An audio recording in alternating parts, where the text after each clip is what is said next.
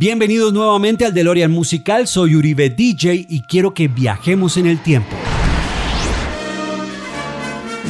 Antes de comenzar, recuerden que el DeLorean Musical en video lo encuentran en mi canal de YouTube, Uribe DJ. Volvamos a agosto de 1988. Nuestra historia de hoy comienza en Australia, cuando un joven llamado Andrew Farriss convenció a su compañero de clase Michael Hutchence para que se uniera a su banda, Dr. Dolphin.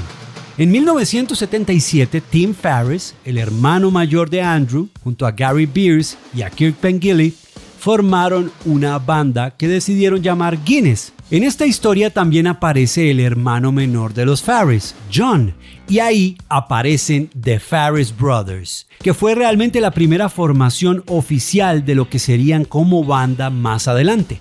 Gary Beers en el bajo, Andrew Farriss en los teclados, Jon Farriss en la batería, Tim Farriss en la guitarra principal, Kirk Pengilly en el saxofón, que fue importantísimo en el sonido de esa banda y de la canción de la cual vamos a hablar hoy, y obviamente el gran Michael Hutchence en la voz principal. Hicieron su debut como The Farriss Brothers el 16 de agosto de 1977 en Sydney, Australia. En el 78, cuando aún hacían música como por pasar el rato, se cambiaron el nombre a The Vegetables y grabaron incluso una canción que se llamaba We Are The Vegetables. Finalmente deciden ponerse serios y grabar algunos demos. Y un día corren con la suerte de encontrarse en el parqueadero de un pub con el manager de Midnight Oil, una banda australiana que ya contaba con cierto reconocimiento en ese momento. Comienzan entonces a abrir algunos shows de Midnight Oil y un día uno de los integrantes de esa banda les sugieren que se cambien el nombre. The Vegetables no iba acorde con su presencia en el escenario. La idea nació de un juego de letras inspirado en dos cosas en particular. La primera, una banda inglesa llamada XTC, que eran tres letras que se leían como Ecstasy, y también de una empresa fabricante de mermeladas en Australia llamada IXL, letras que simplificaban las palabras IXL o Yo Sobresalgo. A los miembros de Midnight Oil les parecía que aquella banda, cuando se subía al escenario, tenía energía en exceso, INXS. Así deberían llamarse. Y lo que comenzó como un simple comentario terminó dándole nombre a esa banda. Deciden entonces usar el nombre propuesto por Midnight Oil, INXS. La primera actuación de la banda como INXS fue el 1 de septiembre de 1979 y firmaron un contrato de grabación por 5 álbumes con un sello independiente australiano. Pero esos 5 álbumes me los voy a saltar el día de hoy porque la canción de la que vamos a hablar salió del álbum número 6, el álbum que lanzó a INXS a la fama internacional y también el álbum más exitoso de toda su carrera, Kick. Tenían muy claro que querían hacer un álbum en el que todas las canciones fueran sencillos importantes, y casi lo logran. De ese álbum salieron Need You Tonight, Devil Inside, New Sensation, Mystify, y la canción en la que aterrizamos el día de hoy, Never Tear Us Apart. La canción que definió a Michael Hutchence. Él escribió la letra, una lírica muy personal que describe esa conexión instantánea que a veces existe entre dos personas y que de alguna manera extraña forma un vínculo inexplicable que dura para siempre. Hutchence tuvo muchas relaciones apasionadas y complicadas en su vida. Tal vez las más famosas fueron con la cantante Kylie Minogue. He was always very tender with me. I was a little precious thing to him. So amongst the kind of headiness, it was always very sweet. La supermodelo y ángel de Victoria's Secret, Elena Christensen. y la controversial presentadora de televisión Paula Yates, que solía entrevistar a sus invitados en la cama. It's the fantastically talented Michael Hutchence. Tal vez su relación más estable fue con Paula Yates, con quien no se casó, pero sí tuvo una hija en 1996 llamada Tiger Lily. You can't fight nature, just come, you know, suddenly there's children there, whatever it does to you, you either think you're ready for it or whatever, but I love it, I'm loving it, you know, it's the first time I've been this unselfish in my life, I think.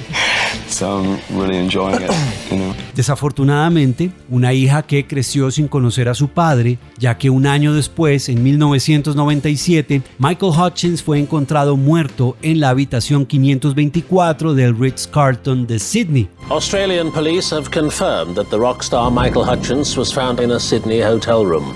Detectives say they're baffled about the circumstances of the death of the lead singer of the group INXS. Trágicamente, Tiger Lily tampoco creció al lado de su mamá, ya que Paula Yates murió en el 2000 de una sobredosis. Andrew Farriss, que además ha sido un gran multiinstrumentista, fue quien escribió la música de Never Tear Us Apart.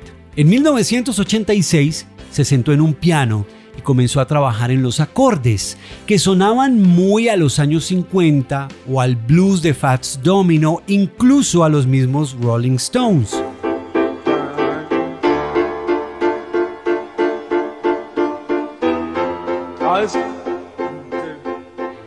A Michael Hutchence le gustó el demo y gracias a ese tono melancólico se inspiró para escribir la letra más importante en la vida de Michael Hutchence, una letra con corazón, una letra llena de amor personal. Michael veía su vida amorosa como una sinfonía y de ahí también esa idea de darle ese sonido de cuerdas y de orquestación a una canción que terminó convirtiéndose en una especie de vals. La letra es simple, pero maravillosa.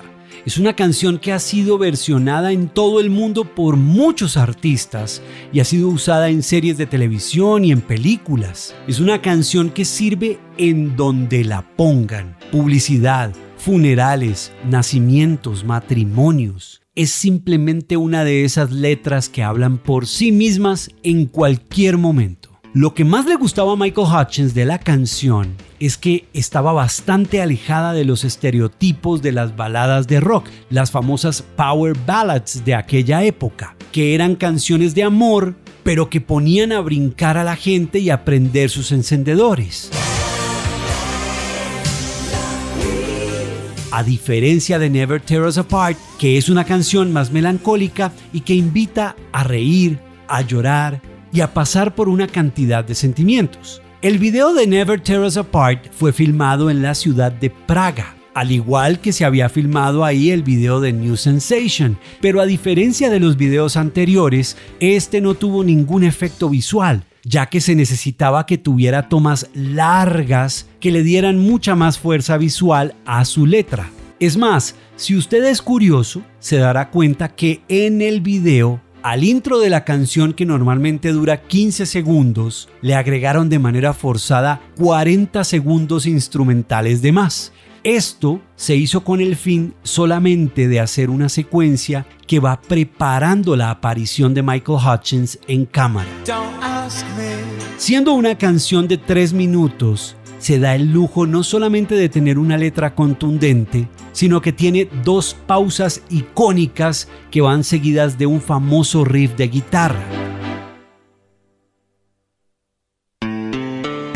Además, un break instrumental en el que un saxofón hecho por Kirk Pengilly prácticamente llora hacia el final de la canción.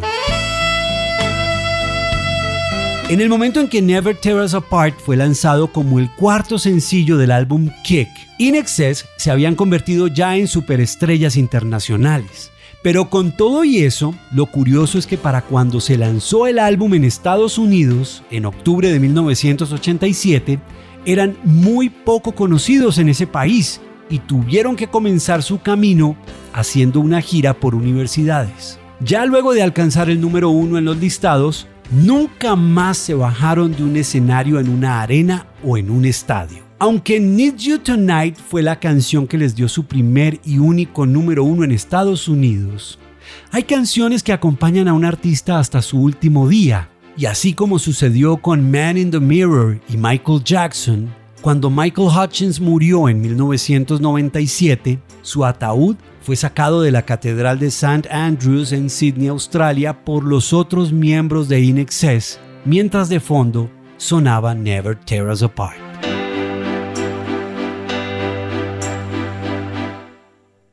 Soy Uribe DJ, hasta la próxima y ¡Let's go, Doc!